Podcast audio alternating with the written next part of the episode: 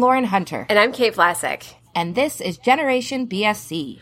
As you might know, Generation BSC is our bi-weekly revisiting of the Babysitters Club series, book by book, episode by episode. This one is maybe a little unusual because not only are we talking about a book a little bit out of order, it's also our second episode about the book because we, I'll just say what it is. It's Kristy and the Secret of Susan. As you all may know, if you've been listening in order, we skipped that book for uh, various reasons, most of which being that Lauren and I are not experts in autism or neurodivergence. Aside from Lauren has mentioned in the past, she does have some neurodivergent characteristics. But even with that being said, we felt like we needed to find some people who had a much closer experience, more, you know, knowledge about the topic. So our last episode, we had Lyric Holmans visit us, and this week we are having Brianne Leeson visit us, who is also has a lot of experience with this uh, topic. So I'm going to turn it back over to Lauren to give us a little bit of an overview about what the book was, in case you're listening to this out of order, and then we'll introduce Brianne and get our conversation started. So, Lauren. Take it away. Awesome. So I'm I'm excited to get a chance to do this. Kate always handles the the summary so well, so this is going to be my chance to see if I can sum it up quick.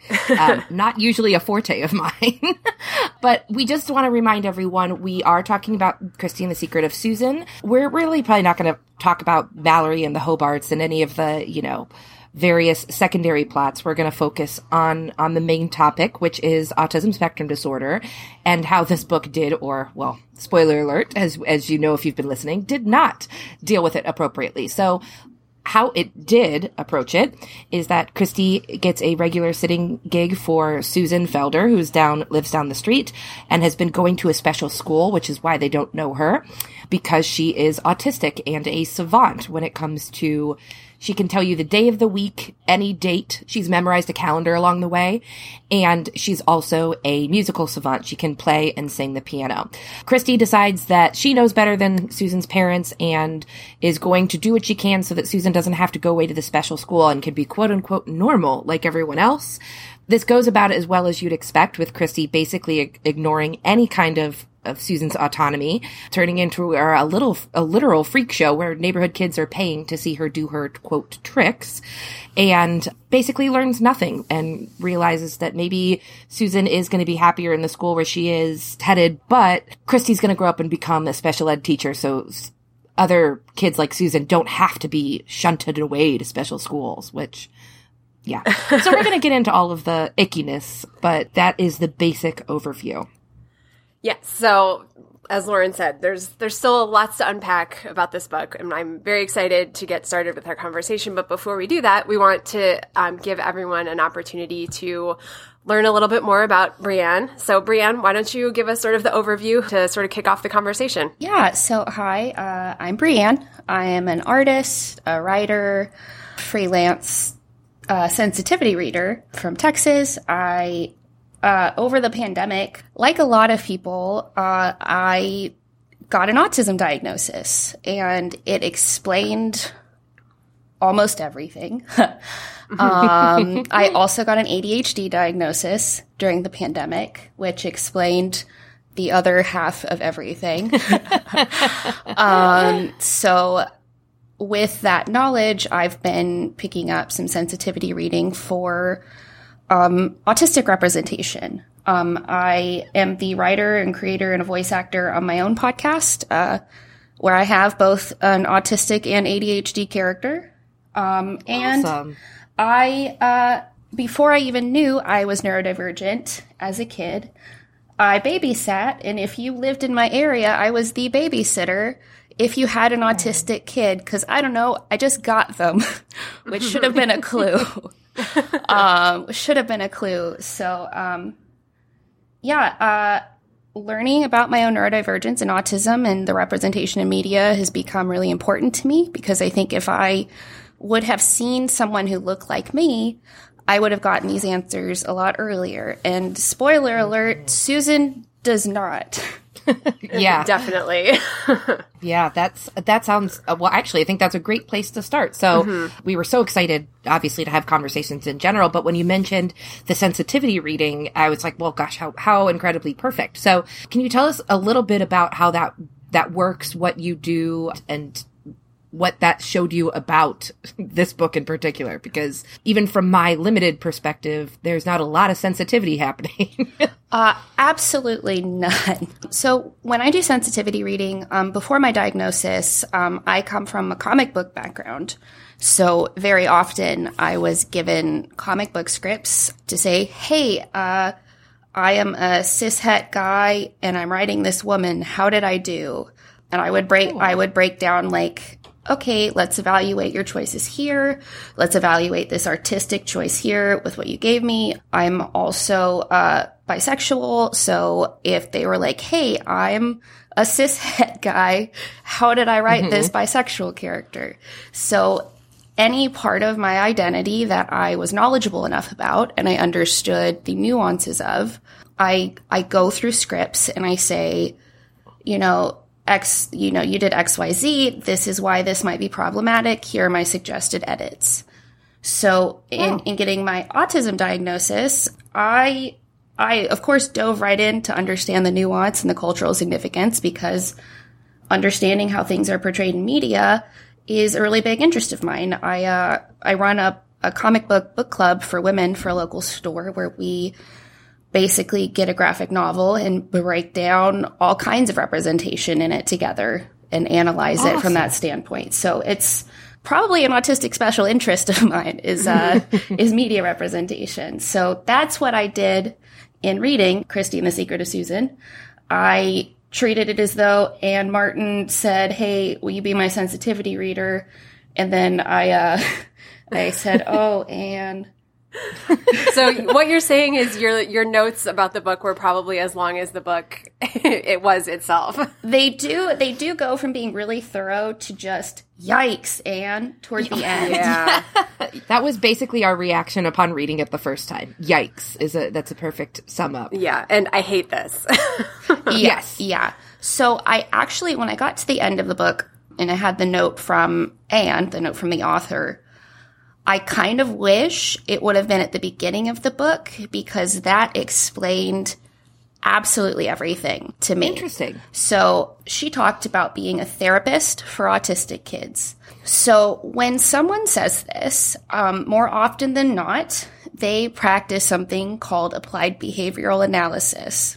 And this comes from the behaviorism in psychology, if you've taken intro psychology, um, that's used to train animals.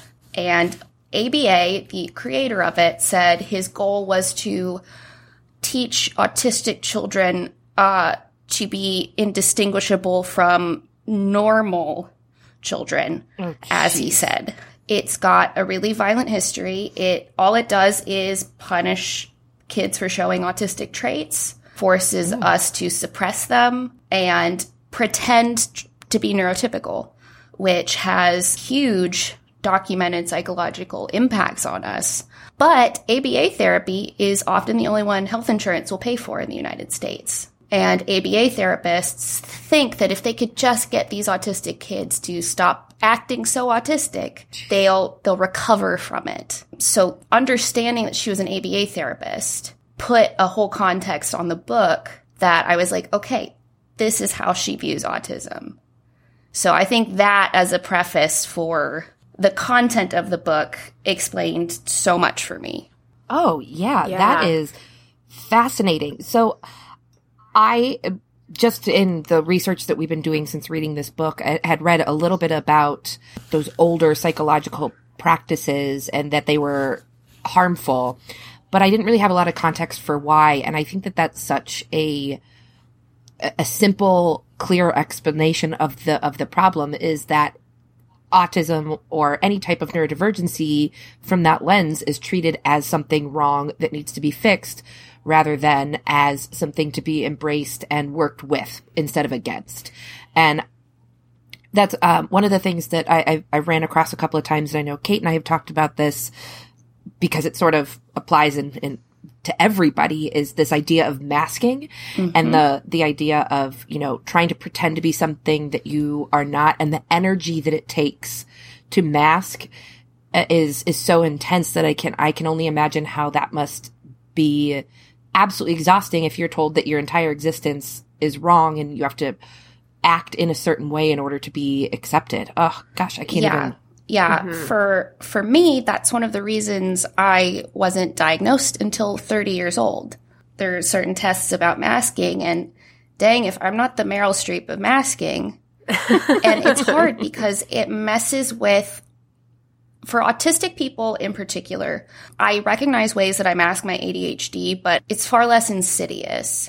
There mm-hmm. are the autistic masking, I can pinpoint specific instances where I did something where an allistic person, which is a good a good vocab word for everyone, allistic just means not autistic. So you don't have to be neurotypical. So someone with ADHD is not neurotypical, but they're allistic. Love that. Wow, yeah, that's really great to know. Uh, yes. because I think even the conversations we've been having, it, we didn't know that word, and so it's a little bit.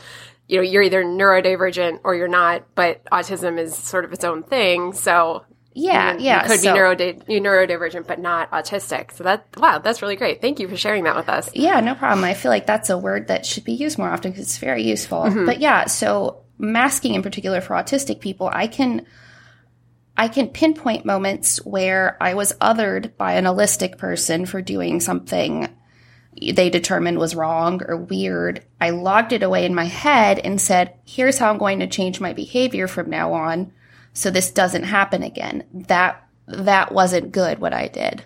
And like now evaluating that, like there was a specific moment where in college I got told like, "Oh, you're actually really nice. We thought you were mean."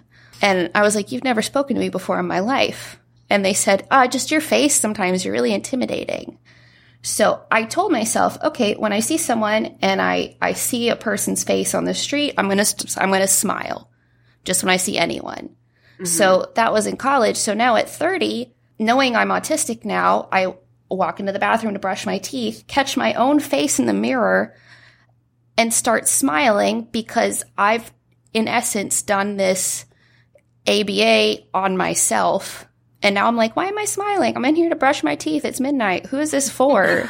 right. like, what am I doing? So that is, and that's a hundred different things autistic people run into over their lives every day. So yeah, there's a lot of that that Susan was kind of being asked to do. Yeah. Oh, well, one thing I thought was sort of interesting, you know, you just said that you you were diagnosed at 30 with autism, and I think in the book they talk about, you know, when Mrs. Felder is explaining autism to Kristy, and she says, you know, usually, it, you know, the the symptoms or the signs of autism present themselves by three years old, and it's usually boys, and obviously things are have changed significantly in diagnosis, but I don't know if you and if you're not willing to share any details or anything, but if you could provide any sort of insight into how your process was to sort of figure out that maybe this was something um, going on in your brain and you know how you got diagnosed i don't know if that's something you would be willing Oh, to talk yeah. about at all No, I'm absolutely I I'm absolutely down for sharing that because I think so many people, especially people who have this childhood,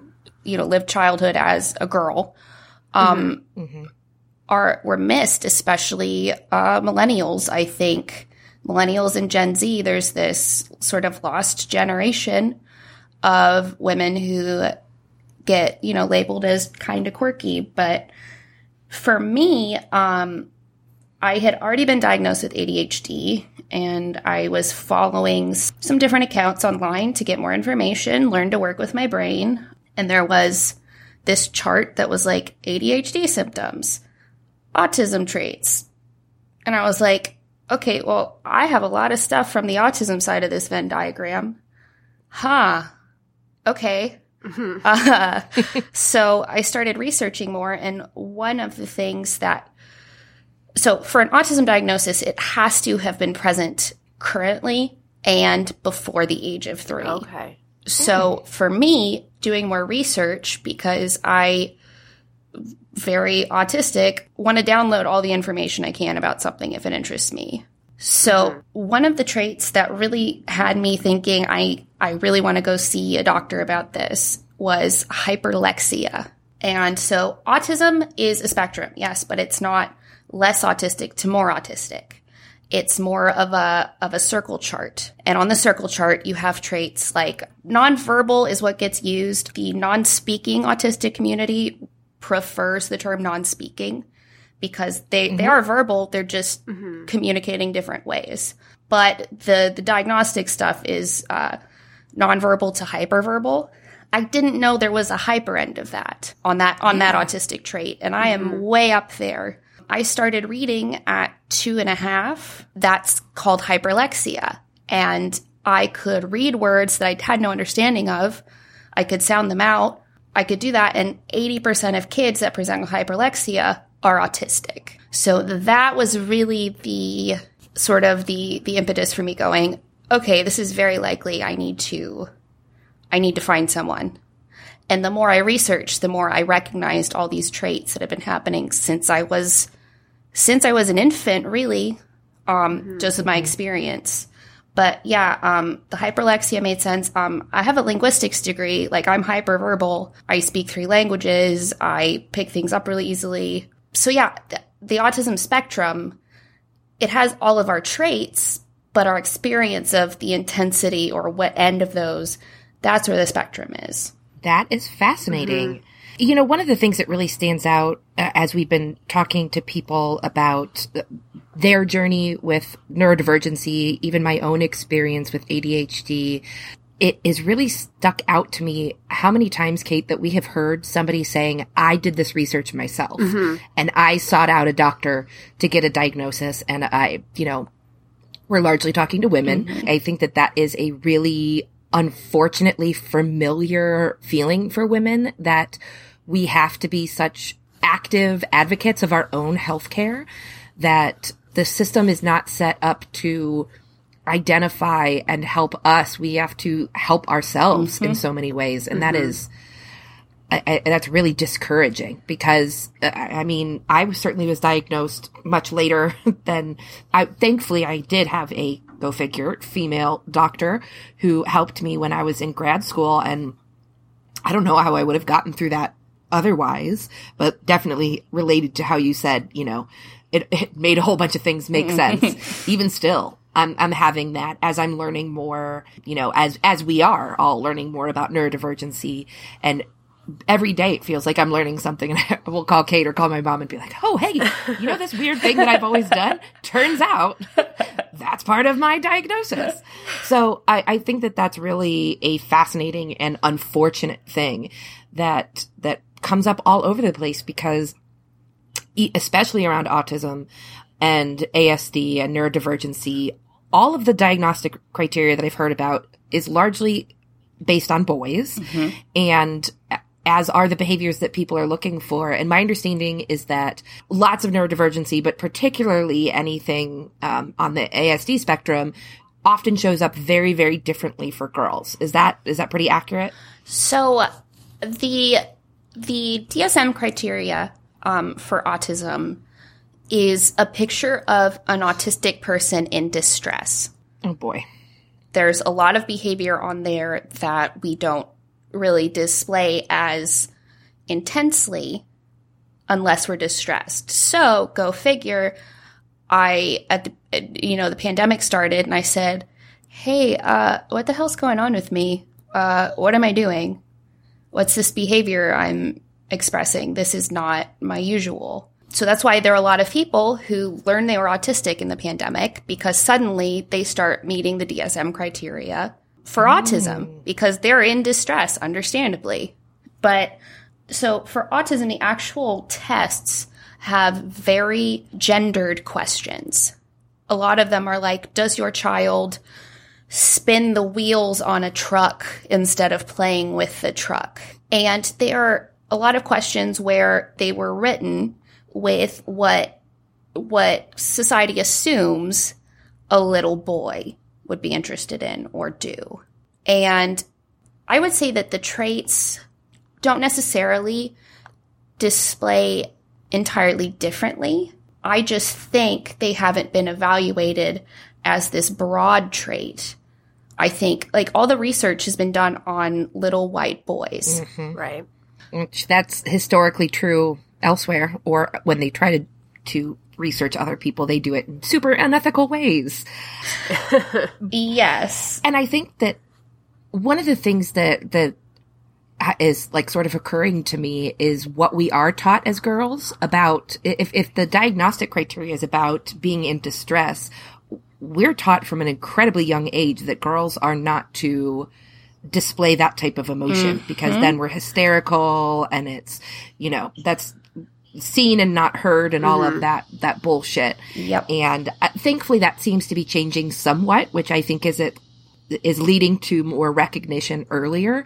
But I mean, it's just another form of masking, right? We're not allowed to show that we are in distress because that is not okay for girls and women. You know, even as adults, exactly. if a woman gets emotional, it's mm-hmm. it's about they're they're weak or hysterical or unfit or of some kind mm-hmm. when it's just emotion and that is not a bad thing for anybody. Yeah. Now, you can do bad things with your emotions. Oh, but absolutely. Having them is is not bad. yeah. Yeah. Yeah. So that's one of the reasons uh, women don't get diagnosed until much later is masking. And that's also autistic people tend to have a very different experience with gender in general because gender being a social construct and these gender traits being mm-hmm. a social construct and being fed by social cues, we're not naturally interpreting those and we're not going to pick them up so easily unless we've been othered for not responding to them.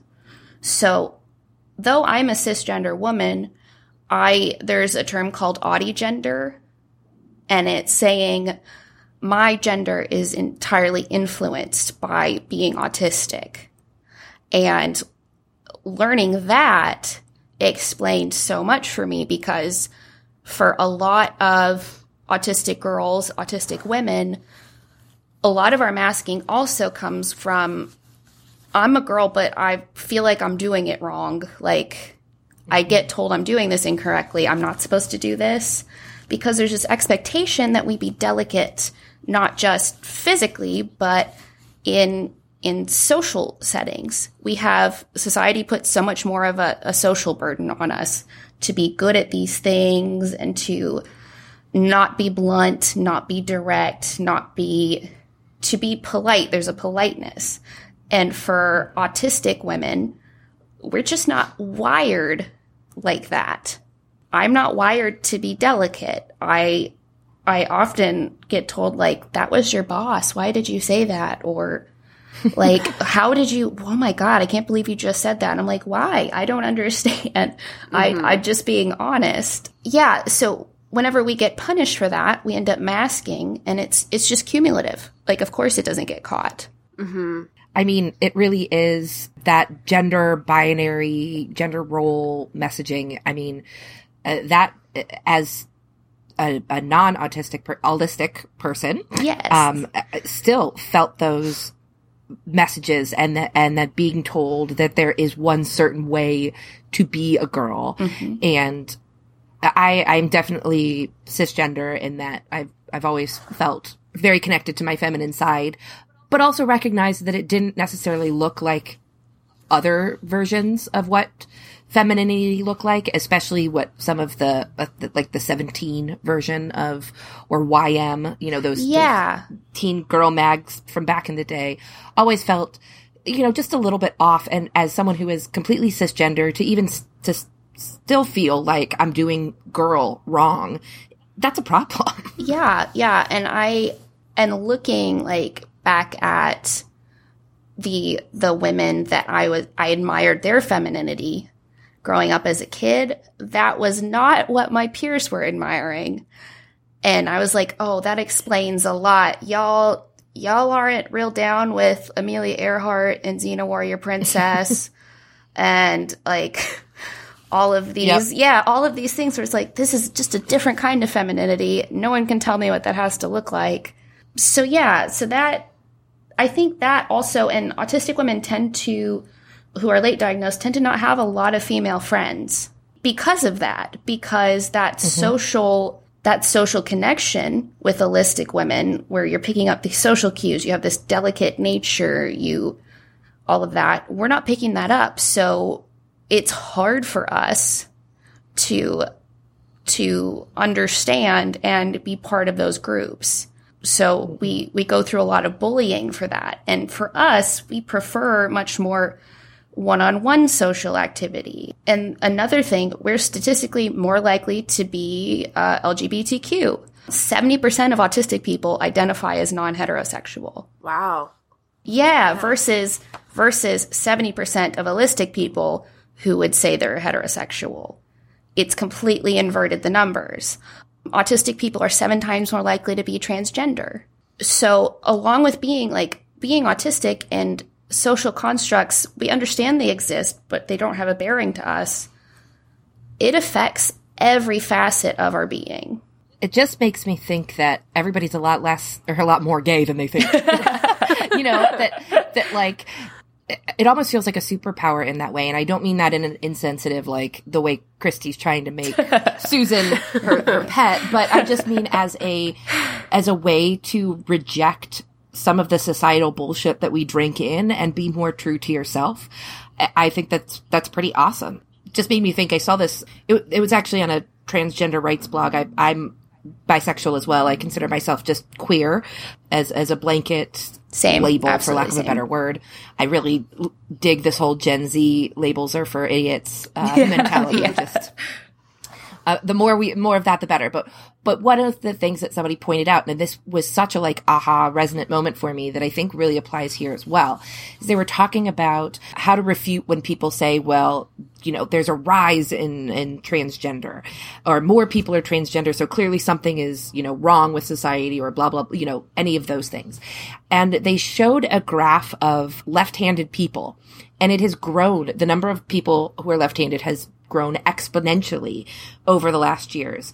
And they pointed out actually the number of left-handed people hasn't grown at all, but society has accepted left-handedness is not a thing to be mm-hmm. ashamed of anymore. It's just a normal trait. Mm-hmm. Whereas all those people were, they were absolutely left-handed, but they were reporting that they weren't or told that they weren't or had mm-hmm. to learn to not be because that was quote unquote not the right way to do things.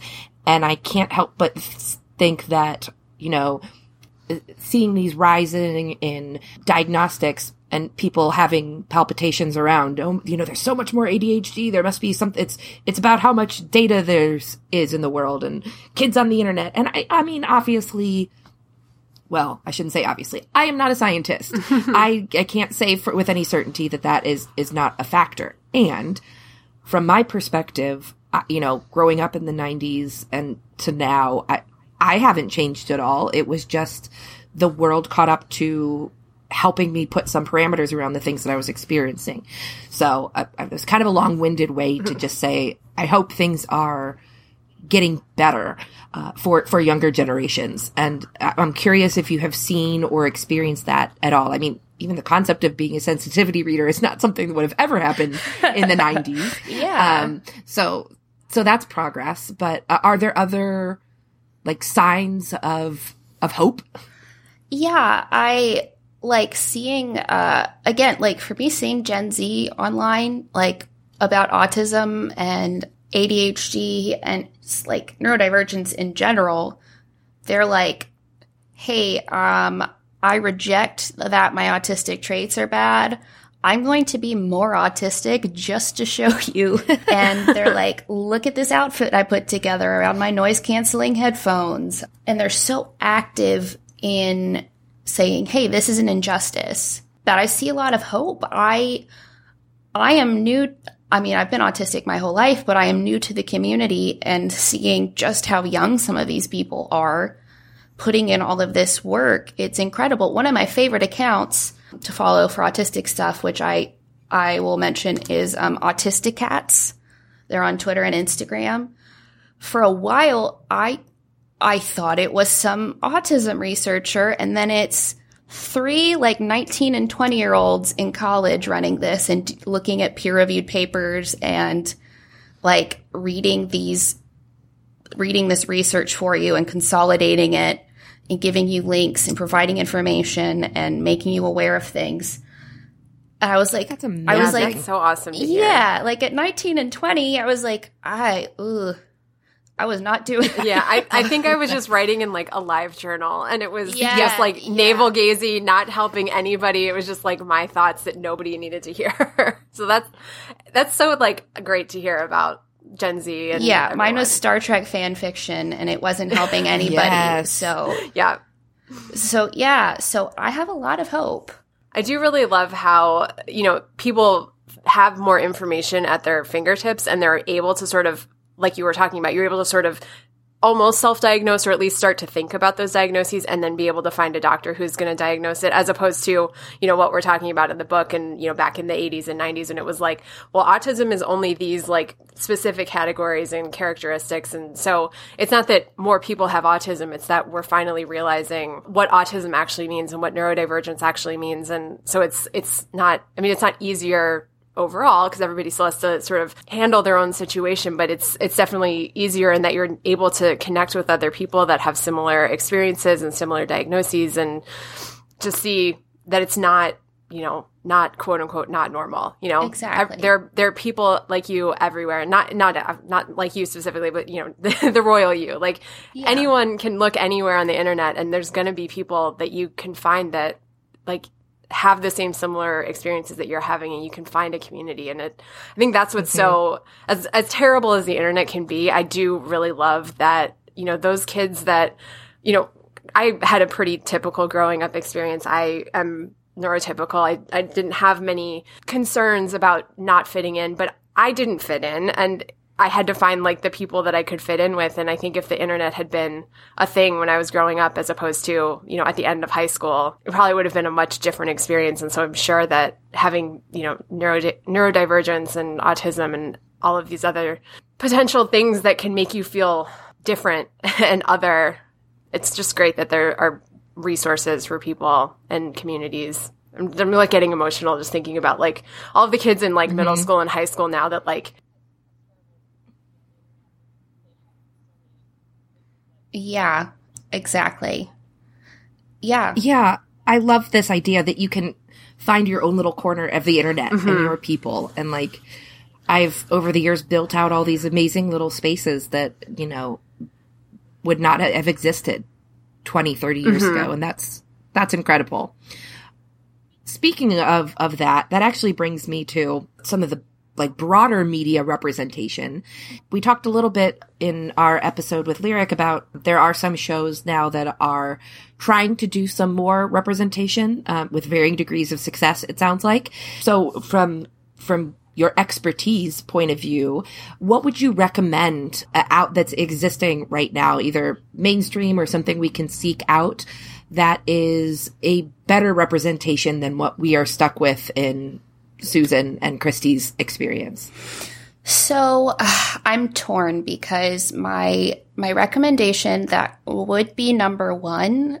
They they pissed me off this season by kind of dropping some casually transphobic jokes. oh no That Ooh. yeah, and it doesn't make sense. Uh, so the show's everything's going to be okay, and the writer is autistic.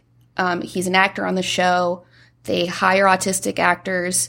They kind of had they had me mm, kind of had my guard up when they had someone say person with autism, which is usually uh, kind of a flag. Like most of us prefer identity first, saying autistic person.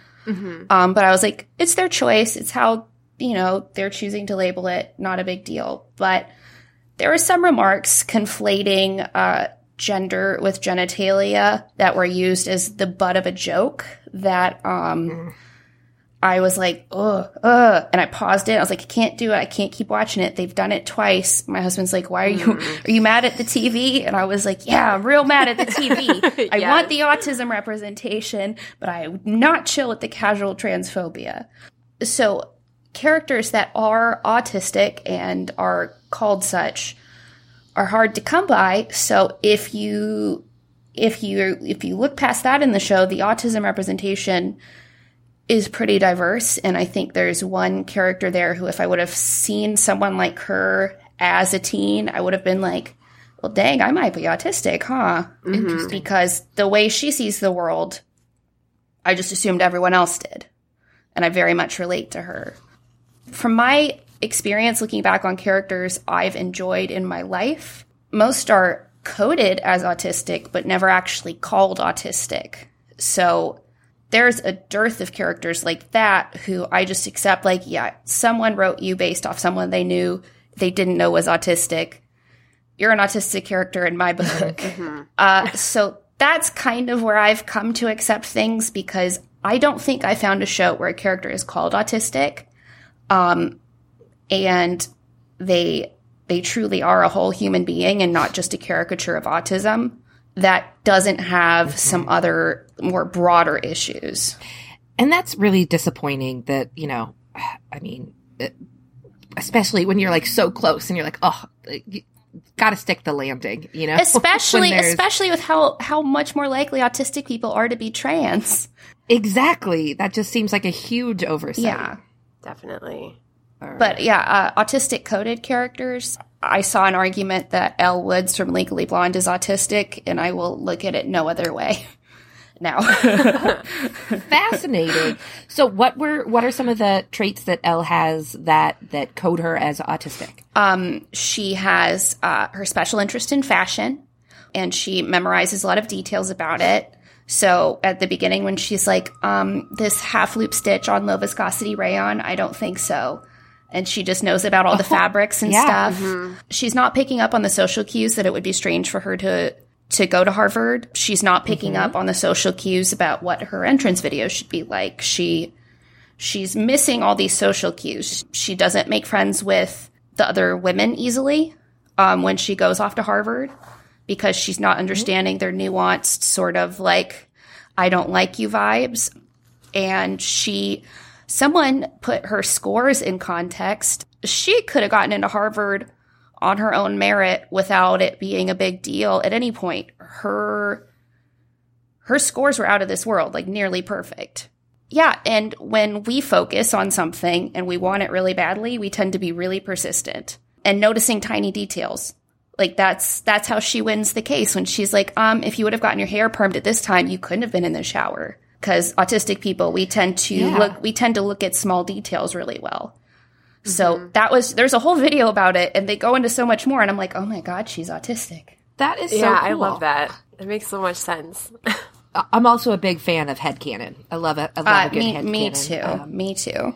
Yeah, I was uh Buffy back in the day. That was my Xena warrior Me too. Was. Me too. And Willow is so autistic. Oh, I love it. Lay it on us. Willow is autistic, and I would argue Anya is autistic, but just shows it differently. One of the traits of autism is systemizing and pattern recognition. So that's why a lot of us are good at computer stuff. That's why I'm good at languages. So Willow's hacking, Willow being queer in general, picking up a special interest. So once she's like, oh, I've tried witchcraft, let me devote my entire life to it and do it all the time until it might become an issue. Right?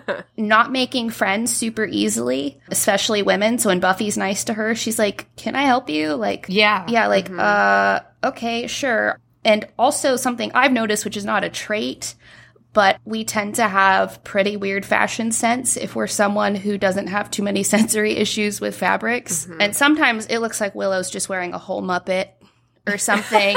yes, like God, really God does, love her. Yeah. She takes some risks, and sometimes they land, and sometimes they don't. Yeah. Yep. The first three things she touched in her closet that day are what she's putting on her body. pretty much, pretty much. Yeah. But yeah, so it's just funny that all these characters I loved and identified with are mm-hmm. really coded as autistic. Like really, really. That is hopeful for mm-hmm. me too, knowing that, you know, it doesn't necessarily have to be spelled out, but there are people that, that you can find those connections with. And hopefully, as we continue to have these conversations, that people can start to recognize themselves in others and feel good about that and mm-hmm. embrace that rather than make it feel like, it is othering.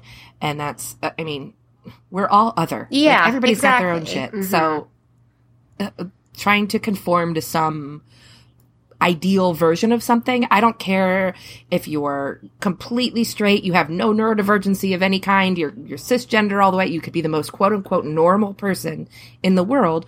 You're still going to have shit that makes you feel like an outsider, that makes you feel unaccepted because we have somehow landed in this place where is the, there is this very narrowly defined definition of what it means to be a man, a woman, a person, an American, a foreigner, uh, you know, like the, every boxes it, everywhere you look, and and I'm loving that we seem to be moving away from that, and and certainly evidenced by. I mean, the difference between the way they talk about Susan and and autism in this book versus the way the Netflix series, you know, embraced Mary Anne standing up for transgender rights and and standing up to doctors about like a lot of the things that we're talking about mm-hmm. about taking their patients seriously and with respect and listening to what they have to say. I, I think that that is a really just within the Babysitters Club universe, that's a really good sign of hope. And I, I think one of the things that Kate and I try to emphasize that it sounds like we're bashing or criticizing and how, you know, how awful it was. Cause it is. And there's no, no denying that. But I, I think that the reason we can still embrace the babysitters club and, and specifically and have not, you know, thrown that out the way that some of the other things in, in from the 90s and 80s were going, oh yeah, just, let's just leave Yeah. that where it, it was, is because they do are demonstrating a desire to get it right and to move forward Yeah. and to be more inclusive. And and I mean, as awful as this portrayal it is, is the sheer fact that it existed in the 90s is something that is well how good it is is debatable I think this one crosses the line into sometimes no, sometimes having representation is more harmful than no representation, which is kind Okay. of Yeah. a line that some things have to cross. But yeah, being critical of media doesn't mean you hate it. Like I like we love Buffy the Vampire Slayer and I've been rewatching that with a girlfriend and I have to be like, yeah, okay, so she is 16 and he's like 250 and it is real messed up. yep Um, that is not the most messed. That is Yep. not the most messed up thing on this show. We'll be critical of it, but also enjoy it. exactly I think it is a way of loving something that had value to you. To say this is not perfect, but it was formative. Here's how I'm going to process this, given what I know now. Mm-hmm. i love that Yeah. perspective. So it's a way of showing that you love the Babysitters Club. So you're not going to hold it up on a pedestal and say it's perfect. You're going to accept that people mess up. Yeah, we definitely a, a lot of our conversations end up being more on the the critical side and we have to sort of remind ourselves like we do love this thing we're you know we're talking about it out of love we're criticizing out of love because we know it could have been better Yeah, exactly. And I think it's like a relationship with people. Like all the relationships in your life, no one's going to be perfect all of the time. No one, mm-hmm. no one is a monolith of good. But you work with people and you talk with them and you analyze things together. And I think that's kind of the same relationship to have with media. Like I accept mm-hmm. that there's really good stuff and you're Yeah. good for me. And then sometimes it's like maybe I leave this show alone and I don't watch it anymore. Yep, Right. absolutely So I guess talking about, like you said, maybe having no representation is better than having bad representation. Do you think that there's any way in 1990 that Ann Martin and Scholastic could have done an autism or neurodivergence storyline that would have not been problematic? I mean, I, I just based on my sort of research and reading the book, it seems unlikely based on what everyone was doing in 1990 when it came to, you know, autism spectrum and neurodivergence. And neurodivergence wasn't even really a word that anybody knew. So I don't know if you have any thoughts on what they could have done at the time, or I guess even now, if we were doing this story, you know, if we, if you were writing this book now, how would you, you know, change the story or would you, you know, do it in a completely different way? Would it not be someone like Susan? It would be a different type of autism presentation.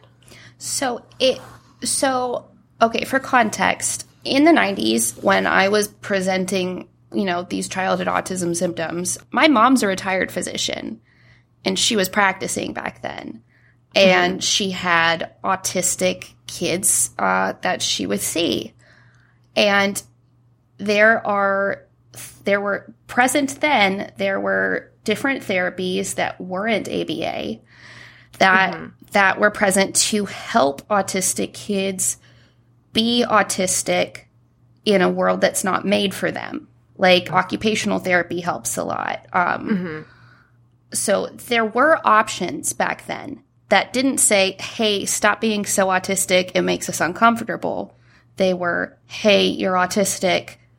Let's see if we can make this world a little easier for you to exist in." So even though my mom didn't see it in me because again even as a physician she saw a certain set of criteria in little white boys. And I am partly Latina on my mom's side. So we're actually one of the most underdiagnosed subset of people.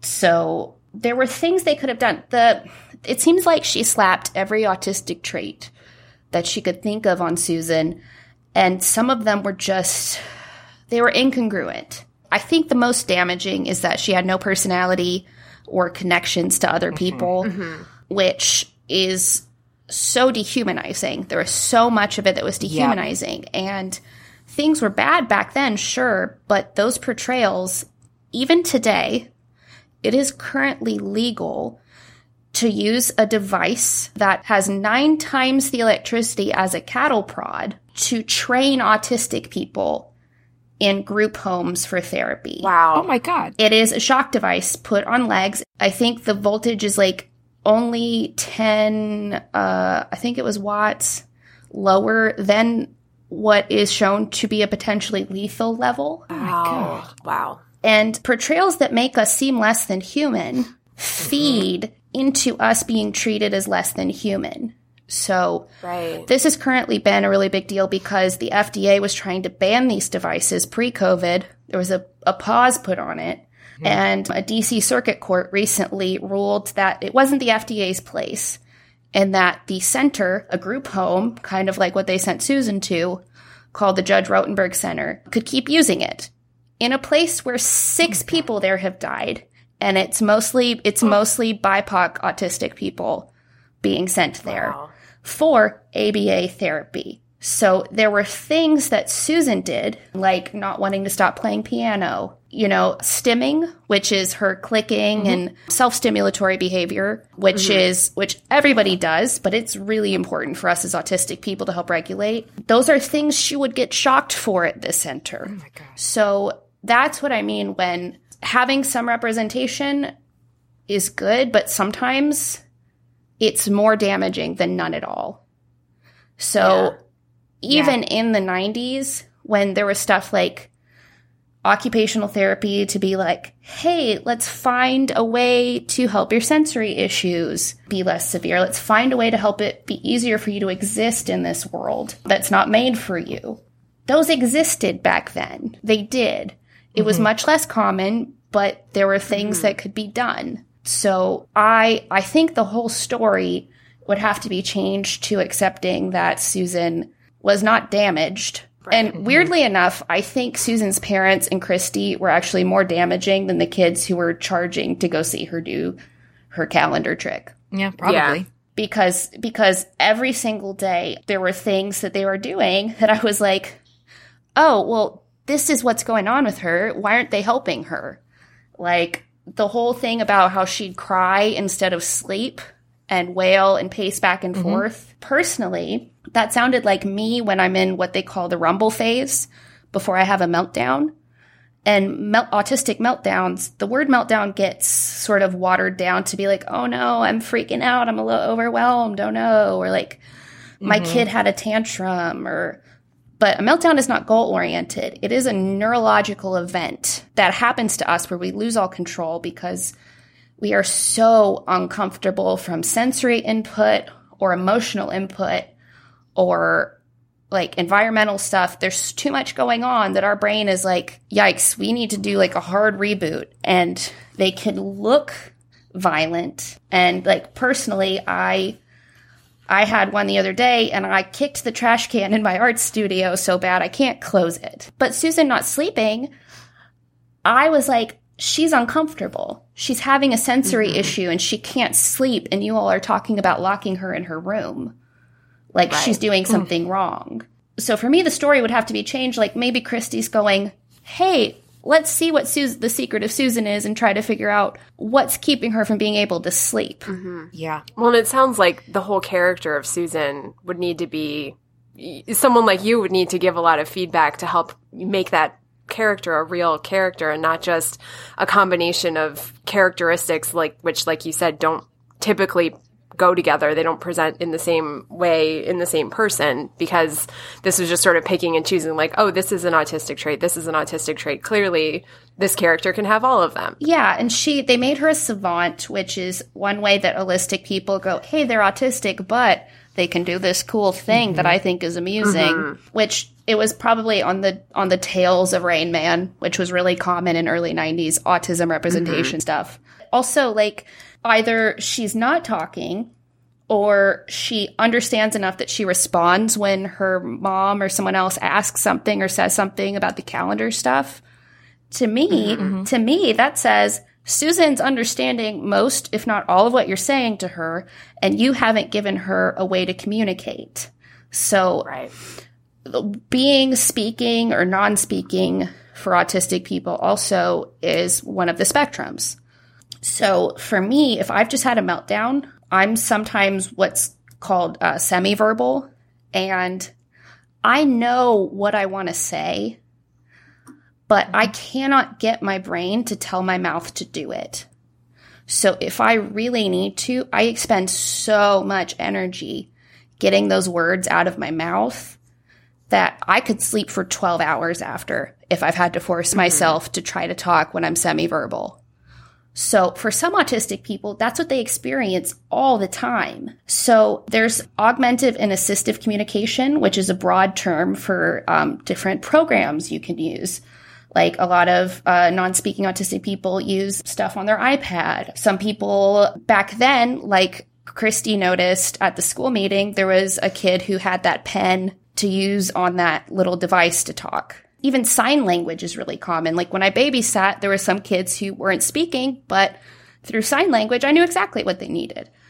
And right. the fact that they said, well, she doesn't understand anything or have any meaningful speech, I don't think that would be true for the rest of how they said things. So that part was probably the most disturbing that she probably had a lot, mm-hmm. she probably mm-hmm. had a lot to say. Was she a real kid?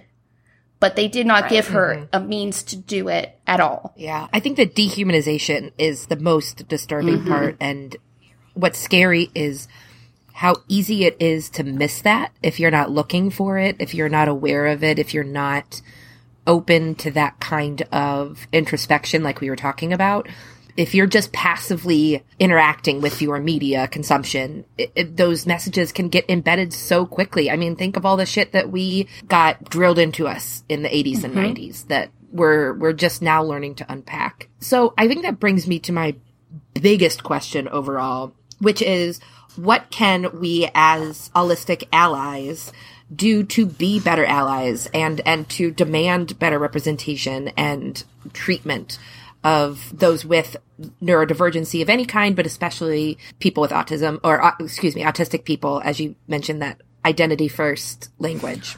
So I think more than anything, it is normalizing autistic behavior. I think one thing that was really pervasive in the book was talking about how, oh, that was odd. She's doing these odd movements. She's doing this odd stuff. Just very mm-hmm. othering. But nothing is, you know, quote unquote normal. Understanding autistic people and understanding and knowing, hey, my brain doesn't work the same way as yours. Let me see what I can do to help you as an individual the most. That's so helpful. So if someone needs to fidget, if someone needs to have noise canceling headphones on, if someone is using AAC to communicate, if someone's not making eye contact, this for me, especially for parents, there's so much stuff I remember where it was like, look at me when I'm talking to you. Or something I've seen uh, more recently is parents like, ooh, quiet hands, stop fidgeting, quiet hands, which is a term.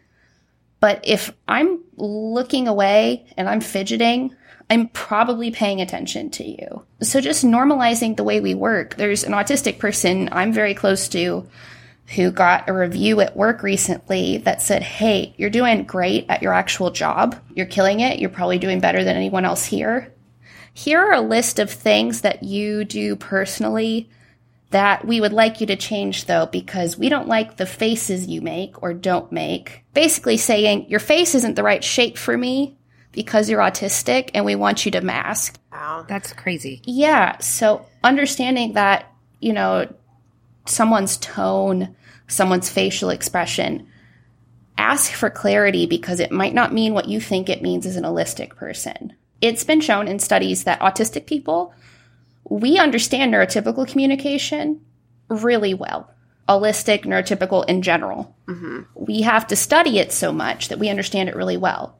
Neurotypical people do not understand our communication and emotions and stuff because the effort has not had to have been made because they're the majority. Right. So I would say normalizing that you need to meet people in the middle, trying to understand how we work more. I like, if someone's mad at me, I won't know they're mad at me unless they say, Hey, you made me really mad the other day. And I'll be like, Oh no, like what, what did I, what did I do? Let's talk about it. I don't understand these strange icebreakers. Like to me, it's like, I'm the weird one for being direct and y'all just want to leave little hints about things and I'm supposed to understand. you literally go to therapy, like couples therapy to learn how to be direct with each other. Why am I weird? Yeah, Yeah, right? like you pay people to teach you how to be like this. I come with it for free. but yeah, I think it's just learning how to communicate with us and understanding that the way we behave isn't abnormal. It's just different. It's biodiversity. Mm-hmm. It's how humans survive. If we were all the same, we would not get we wouldn't get anything done. Absolutely. Mm-hmm. So I think autistic people, we are so used to doing all the labor to understand and communicate and live in an allistic world that just asking and understanding how to meet us halfway, just meet us in the middle, takes such a burden off. When I've had to spend all day masking with people who are not making an effort, it is as exhausting to me as when I've gone to when I went to Puerto Rico and I was speaking Spanish all day and I came back and I'm like, God, my brain's so tired from translating in my head all day. Mm-hmm. It's just as exhausting in my my native tongue of English to have to mask all day. So meeting us in the middle and asking. I think when I got my diagnosis, the best thing some of my closest relationships did with me was ask, you know, is there anything I do that has been disruptive and how can I be a better friend to you? Please tell me. Because no autistic person is the same. Mm-hmm. Mm-hmm. And that's such an easy thing that all of us can do. You know, mm-hmm. what what do you need from me? What can I do better to make this relationship, whatever it might be, whether it's work, rela- you know, platonic, romantic, whatever. Like, I want to meet you halfway, or so. What do you need from me to do that? So that you're comfortable, you don't have to feel like you're masking all the time, or you know, whatever else it might be. It's such an easy thing, and it, it's just a kind thing to do. So it's it's just ridiculous that so many people just like don't even think about trying to meet people halfway, like you said. Yeah. it's baffling to me because just imagine what the world would be like if everybody treated everything that way. With, Right. I mean, I'm I'm obsessed with Ted Lasso, so and and I teach emotional intelligence and communication skills and all of that for my in my real life, if you will. So the Walt Whitman quote, the "Be curious, not judgmental." Like that's all I could think about. Uh, that that's all it takes. Exactly. And to to connect with other people and it's any type of different people there was a really interesting example that somebody gave i was doing some uh, diversity training and inclusion training for myself because if i'm not learning then you know how can i be helping others and they were talking to someone about physical disabilities.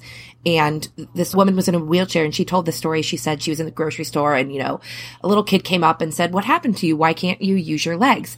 And their parent came over and, oh my God, I'm so sorry. You, why, you can't ask that, blah, blah, blah, blah, blah, on and on and on. And she goes, the shame came from this parent mm-hmm. telling this kid there's something wrong with me there's something different about me you shouldn't shouldn't ask questions whereas this childlike just direct like you mentioned curiosity would have given me the opportunity to to just say my legs don't work because that's how my body is built. Like th- there's nothing wrong with that. And then the sense of shame that came from the parents. So I think that's one thing that we can all really take away is, like you said, ask questions, be curious, be remind yourself that everyone is an individual and has different wants and needs. And I mean, uh, just thinking of Kate and I, I'm an extreme extrovert. She's more of an introvert. So there are definitely times where we have had to have those conversations with each other, like about what our needs are and why can't we extend that same courtesy to, to others? It's just, Yeah. when you put it that way, it seems like such an easy thing to do. It is so simple. And I think having an understanding of how being autistic, it is, it affects every fiber of how we experience and see the world. Mm-hmm. So little, those little things, asking and being curious about those little things makes our lives so much easier. Just my sensory input, if someone wants to understand that. Like, I'm hyposensitive to touch, so I often don't know when I'm hurt and I often don't know when I'm hungry. I rarely actually feel mm-hmm. hungry. I'm hypersensitive to visual input, but on the other hand, that makes me really good at art and I'm great with color and I'm great with all these other things. We have such our our senses, like literally our senses are different, and the way they're they're calibrated is unique to every like autistic person, but it is just on like a cellular cellular level. So asking us how we can ex- how you can help us is just huge. It's huge. Love that. Yeah, that was such a great answer and like like we've been saying, it's just such an easy thing and I I hope that more people start doing that as you know, as we've talked about, things are hopefully getting better in the world and hopefully this will be part of everyone's growth and I don't know, betterness in the world. Yeah. That's all we can hope for, I think.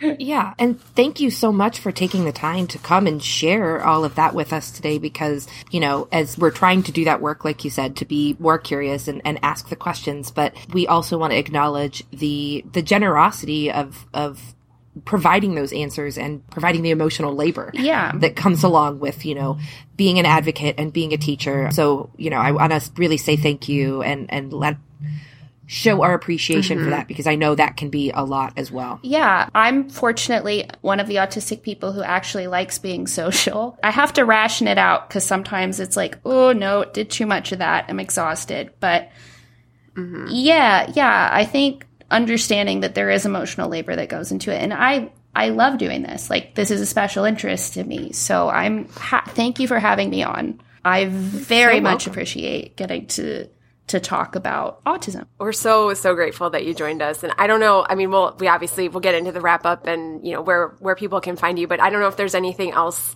that we didn't touch on that you wanted to touch on real quick to make sure that we discuss it. If not, that's totally fine. I just wanted to throw that out there in case you had any other topics you wanted to bring up really quick. I think if anyone listening is has identified with like any of the traits I've expressed that I have, or any of the autistic sort of experience stuff that I've mentioned, please go look some stuff up if you identify with any of that. Autistic people have an average lifespan of 36. Wow. Largely due to suicide and self harm. Mm-hmm. Suicide is our second leading cause of death. And not knowing that your brain's just wired differently and you live in a world that is not designed for you and does it care to be designed for you at all makes you feel really broken. So if you identified with any of this, and like I got told for years I just had treatment resistant depression, meds never worked, it looks really bleak, and it was just, it was autistic burnout, which is its own thing. If you identify with any of that, please go research because you are valuable and understanding that there's nothing wrong with you is so freeing. So I really encourage anyone who really identified with absolutely any of this to go do some research. And I really recommend looking at embraceautism.com. All of the tests I took in my diagnosis process are on that site for free. And they have so many good resources. So if you are curious and you think, hey, maybe maybe this is me, please go look. Please, please, please. Like understanding your neurodivergence can save your life. Yeah, I think that was the perfect final statement. I'm glad that I remembered to ask that question because I think that that was that's such a, a good thing for people to hear, and I I love that you put that out for people that might be listening. So thank you for that. On top of thank you generally for joining us. Yeah, no problem. Okay, so Lauren, any uh, final club business before we wrap up? Well, let's just let everybody know where to find the amazing Brienne. You mentioned your podcast earlier. Where can we find you and your work on the internet? Yeah, so I am the writer and creator and a voice actor on the audio drama Today's Lucky Winner. Reddit has described it in many ways, but uh, raunchy, chaotic, supernatural comedy, Buffy for stoners. Ooh, I'm like loving Yeah. all of this. so subscribing immediately when we hang up. yeah, it's uh, super, super queer. I voice the very horny pansexual Grim Reaper on the show. Oh my god, that is amazing. I, I like get into my ear holes right now. Right. You can find the show on Twitter, Facebook, and Instagram at Lucky Winner Show. And then me personally, you can find me on Instagram at Brianne Leeson and on Twitter and TikTok if I ever actually use it. But Twitter and TikTok is at Hot Sauce Ghost. So you can reach out to me, ask me questions. I'm, you know, I'm cooler on the internet than I am on real life. So I think that's true for us all Yeah. these days, right? For sure. Okay, and you can find us at Generation BSC at pretty much all the socials Instagram, Twitter. We do not have a TikTok. I love TikTok, but oh boy, creating one intimidates me. So if you're doing in that, Yeah. power to you. Definitely. But if you want to email us with any of your thoughts on on this or anything else in the Babysitters Club, particularly if you have have additional thoughts and there are things that we have not brought into the conversation, please send them our way. GenerationBSC at gmail.com. So with that, I'm Kate Vlasic, And I'm Lauren Hunter. and this episode of Generation BSC is now adjourned. Say hello to your friends.